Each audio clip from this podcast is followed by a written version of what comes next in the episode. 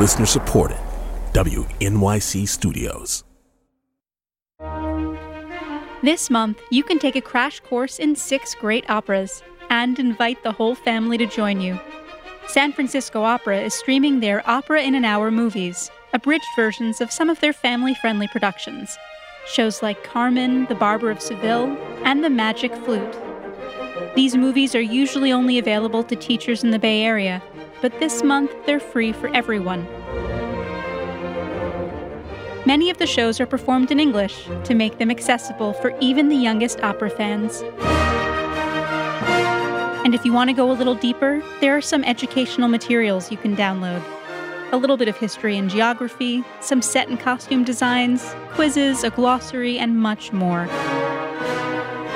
Six Opera in an Hour movies from the San Francisco Opera, available throughout July. There's a link to these videos and many others at wqxr.org slash concertwatch. I'm Merrin Lazyan.